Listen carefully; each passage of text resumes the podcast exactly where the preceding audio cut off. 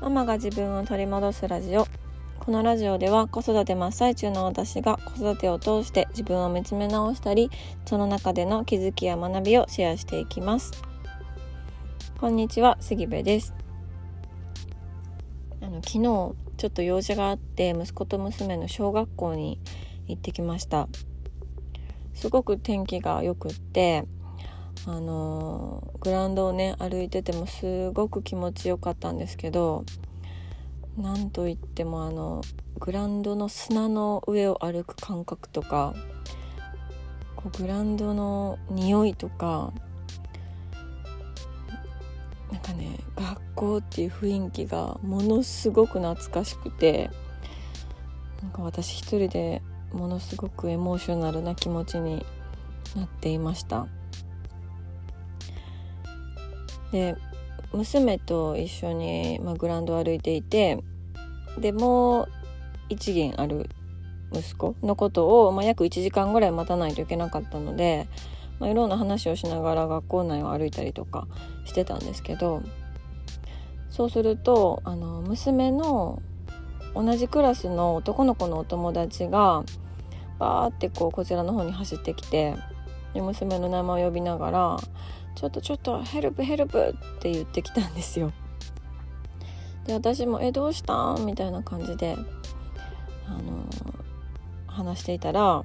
「ちょっとあの蝶々結びできる?」ってその男の子が娘に聞いてきたんですね。で娘は「うん多分できると思う」って答えていて「じゃあちょっとこっち来てヘルプヘルプ」って言うんですよ。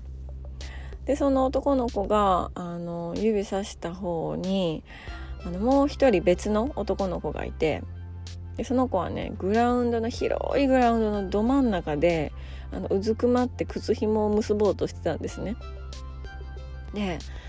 あのー、靴紐がね結べないからここから動けないって言ってあのー、広いグラウンドのど真ん中でずっとうずくまってたんです。で、まあ、それでヘルプされた娘がその子の靴紐を結んであげて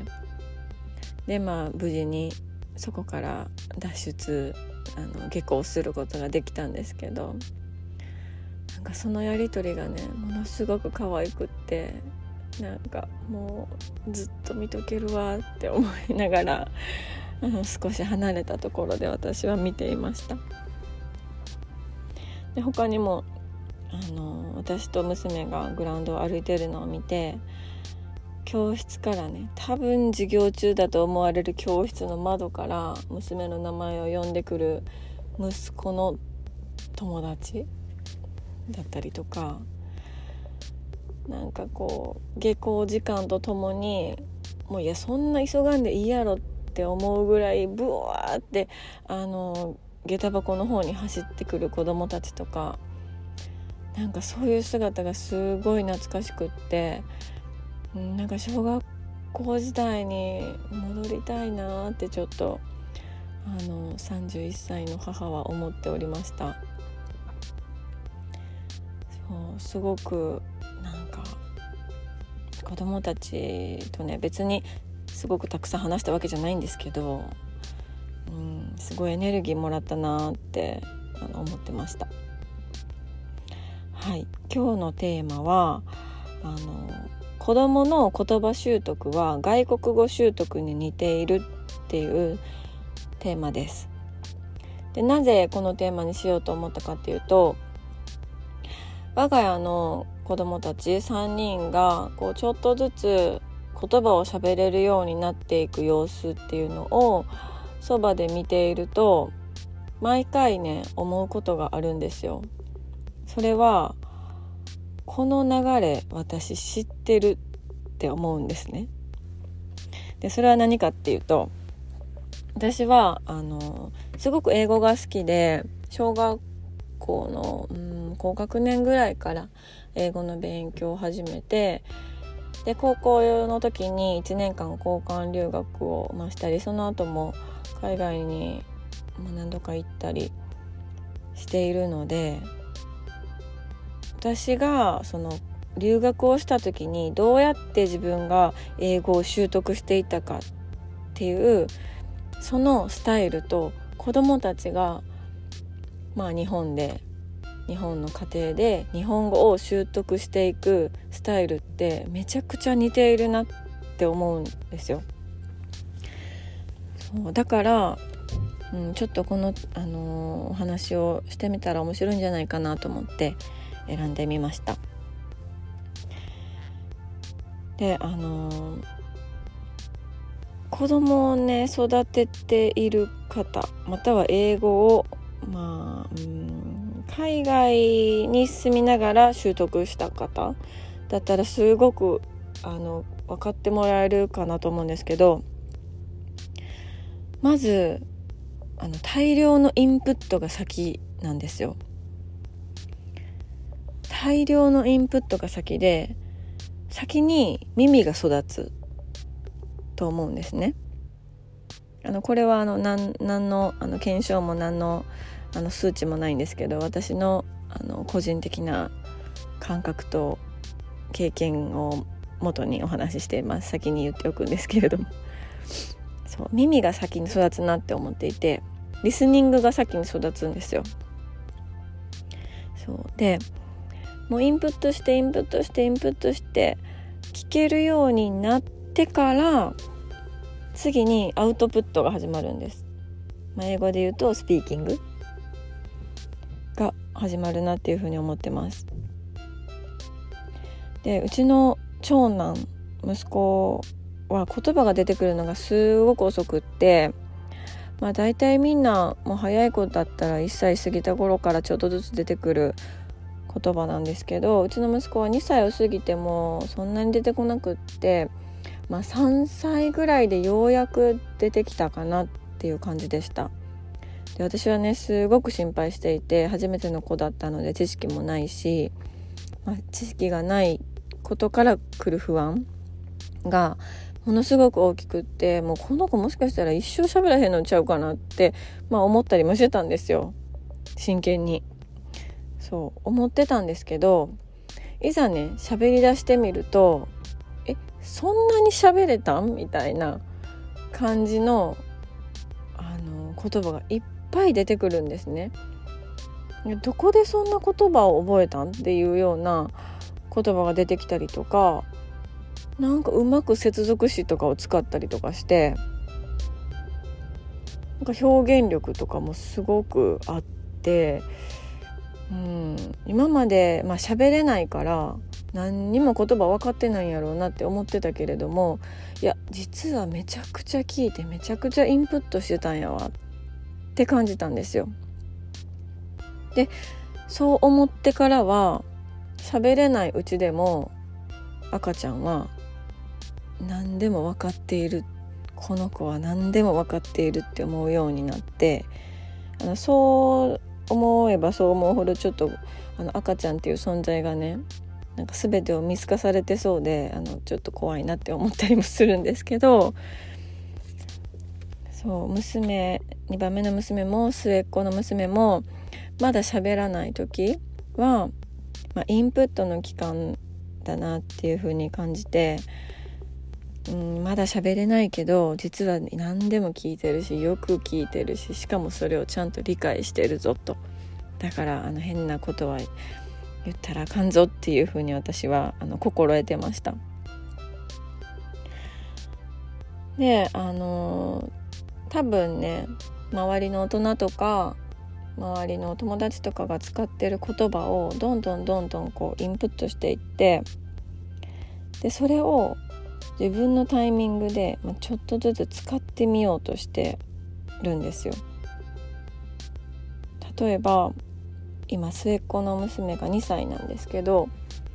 多分ね「お花が咲いた」の「咲いた」「咲く」っていう言葉を新しくどうやらあの取り入れようと今しているようででも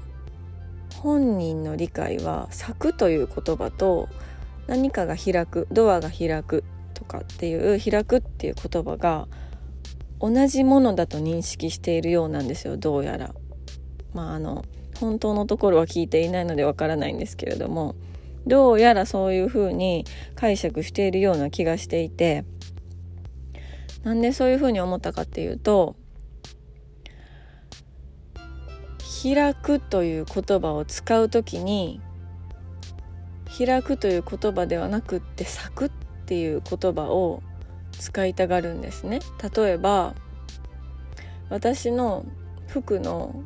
このジップチャックがちょっとだけ開いていてでそれをね娘に「ママ服咲いてる?」って言われたんですよ。でも私もう意味が分からなくて最初は服が咲いてる。服が咲いていると思ってどういうことと思ってちょっと一瞬スルーしたんですけどその後にあのお魚の鮭を2番目の娘が食べてたんです。で鮭の切り身のねこうちょっとこう隙間みたいなところが空いていてそれを見てまた娘あの末っ子の娘が「ねえねえお魚咲いてる」って言ったんです。その隙間を指さして。であ咲いてるってもしかしてこう開いてるとか開いてるとかそういうこの何かと何かがこう何て言うんですかね間が空いている。っていうことに対して「咲く」っていう言葉を使おうとしているんだこの子は。っていうことが分かったんです。で多分こうやっていろんなところで使っていって、まあ、周りの大人の反応なんかを見てあこれは違うなこれは合ってるなっていうのを、まあ、あの学習していってどんどんどんどんあのきちんとした言葉が喋れるようになっていくんだなってあのものすごく今あの感じています。であの私もねあのそんな感じで留学していた時はなんかお友達が使っていた言葉を、まあ、ちちょっとここかなって思うタイミングで使ってみるもうそこはね面倒くさかったので辞書とかはね引かなかったんです私もういちいち。ていうかわからない言葉だらけだったのでもう辞書なんて引いてたらもう本当に一日終わってしまうなと思ったのでわからない言葉が来てもそれを想像して多分ここだろうなっていうタイミングでそれを使うっていうことをいつもしてました。なのでねちょっと間違った言葉を使ってしまったり友達にあの笑いながら指摘されたりってこともたくさんあったんですけどそう子どもたちのその言語習得っていうのを 見ているとものすごくその時の英語を習得してしようとしていた時の自分のあの過去の姿を思い出してなんかすごく微笑ましくなったりもしてます。はい。今日はそんな感じで、えー、子どもの言葉習得っていうのは外国語習得に似ているっていうお話でした。なので、まあ、逆を言えば私も、まあ、あの子どもたちにね英語を習得してほしいなって思う時にはうん、まあ、できればこう机に座って教科書を広げて勉強するっていうよりは日常の生活の中でインプットとアウトプットができたりとか、まあ、自分の興味のあることであの英語っていうものを道具として使えるような形で学んでくれたらなっていうあの理想は持っています。はい、えー、最後まで聞いていただきましてありがとうございます。えー、概要欄に私のノートとインスタグラムの URL を貼っておりますのでそちらから、えー、ご意見ご感想など何でもお気軽に、えー、コメントや DM いただければ嬉しいです今日も皆さんにとって素敵な一日になることを願っております。